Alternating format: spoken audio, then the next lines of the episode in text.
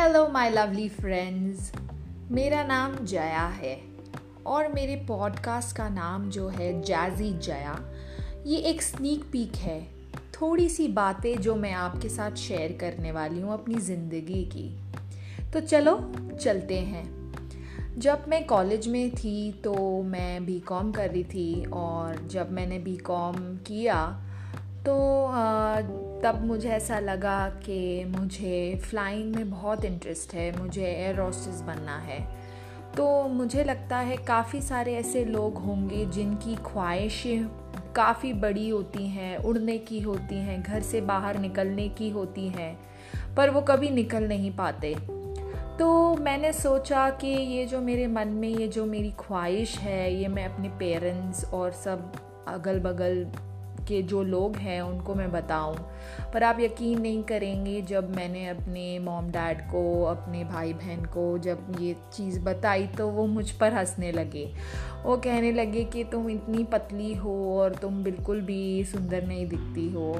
और उस टाइम पे मेरे फेस पे काफ़ी सारे पिंपल्स थे और बहुत सारी चीज़ें थी। मतलब I was a very shy kind of a person मैंने कभी भी ये नहीं सोचा था कि इतना contrast kind of you know career option मैं मैं चूज़ करूँगी।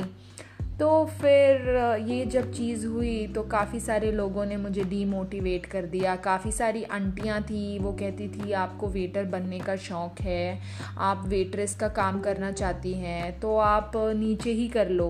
ऊपर उड़ने की क्या ज़रूरत?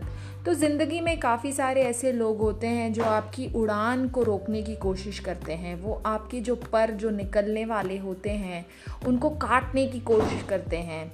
पर मुझे ऐसा लगता है कि आपको इन सबको ये सारी बातों को अनसुना करना चाहिए और आगे बढ़ना चाहिए।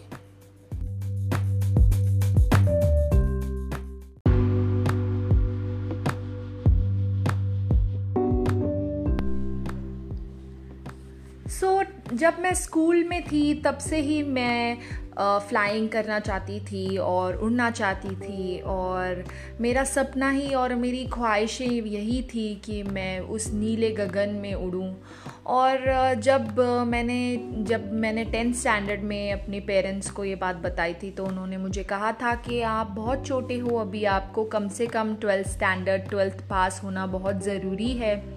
तो तभी मैंने सोचा कि ठीक है, अभी टेंथ मैंने कर लिया है। तो मैंने कॉमर्स लिया और फिर मैंने कॉमर्स में इलेवन ट्वेल्थ पास आउट किया और जब ट्वेल्थ में पास आउट हो गई थी, तब मैंने फिर से अपने पेरेंट्स को कहा कि मुझे फ्लाइंग में जाना है और I am very dedicated towards it I am very passionate towards flying तो तभी उन्होंने बोला कि यू आर जस्ट एटीन और इंडिया में काफ़ी सारे जो छोटे मिडिल क्लास के लोग होते हैं जो छोटे शहर से ये लड़कियाँ हम जो आती हैं और कुछ बनने का जज्बा जो हमारे अंदर होता है जो हमारी ख्वाहिशें होती हैं तो इस बारे में कोई सही में आ, उस टाइम पर मुझे ऐसा लगता है कि कोई सपोर्ट करने वाला नहीं था। अभी तो काफ़ी सारी चीज़ें चेंज हो चुकी हैं पेरेंट्स बहुत ओपन माइंडेड हो चुके हैं।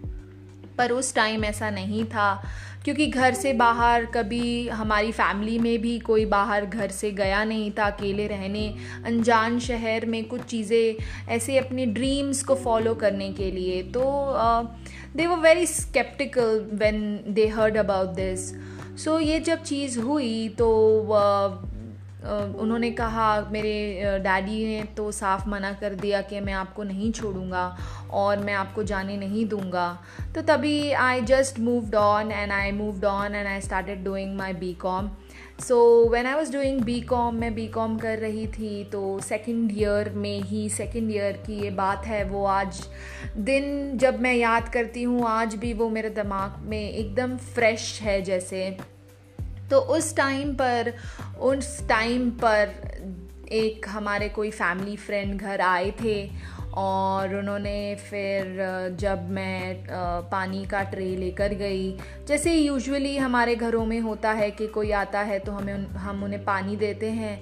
तो जब मैं वो ट्रे लेकर पानी का बाहर गई तो उन्होंने कहा कि आओ एयर हॉस्टेस तो आ, मैं शॉक्ड हो गई क्योंकि उस टाइम पे तो मैं स्टडी कर रही थी सेकेंड ईयर में थी। तो उस टाइम पे मुझे ऐसा लगता है भगवान ने मेरे ज़िंदगी में एक एंजल भेजा। And really science work for you people come in the form of God and they help you at that time तो उस टाइम पे he was that angel for me with God had sent. He was really a God sent angel to me. And he और वो uncle और मैंने मेरे parents को काफ़ी कन्विंस किया उस दिन और उन्होंने कहा कि ये इतनी बुरी भी बात नहीं है, आप उसको जाने दीजिए तो जब कहते हैं डेस्टिनी जो आपको जहाँ ले जाती है, वो डेफिनेटली आपको आज ना कल तो वो मिलना ही मिलना है। चाहे वो आपको आज मिले या पाँच साल बाद मिले बट आपके नसीब में जो आपकी ड्रीम्स है, आपके गोल्स है, आप कभी भी उसे मत छोड़िए।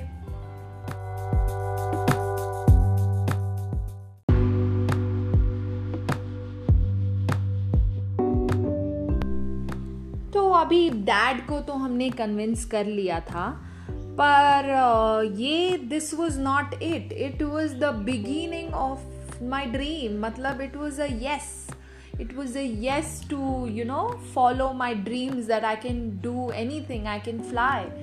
So ये तो सिर्फ़ बिगिनिंग था. उसके बाद का जो एक्चुअल स्ट्रगल है, जो सारी चीज़ें हैं अगर आप चाहते हैं कि मैं और भी आपको बताऊँ कि मेरे साथ क्या हुआ, कैसे हुआ, मुझे नौकरी मिली नहीं मिली, और आगे मैंने अपना ड्रीम फुलफ़िल किया नहीं किया, उसके लिए आप प्लीज़ सब्सक्राइब कीजिए। इंस्टाग्राम हैंडल मैं आपको बताऊँगी। आप ज़रूर इंस्टाग्राम पर जाकर जया डॉट वाधवानी आप मुझे फॉलो कीजिए। और ये जो एपिसोड है आज का बस इतना ही।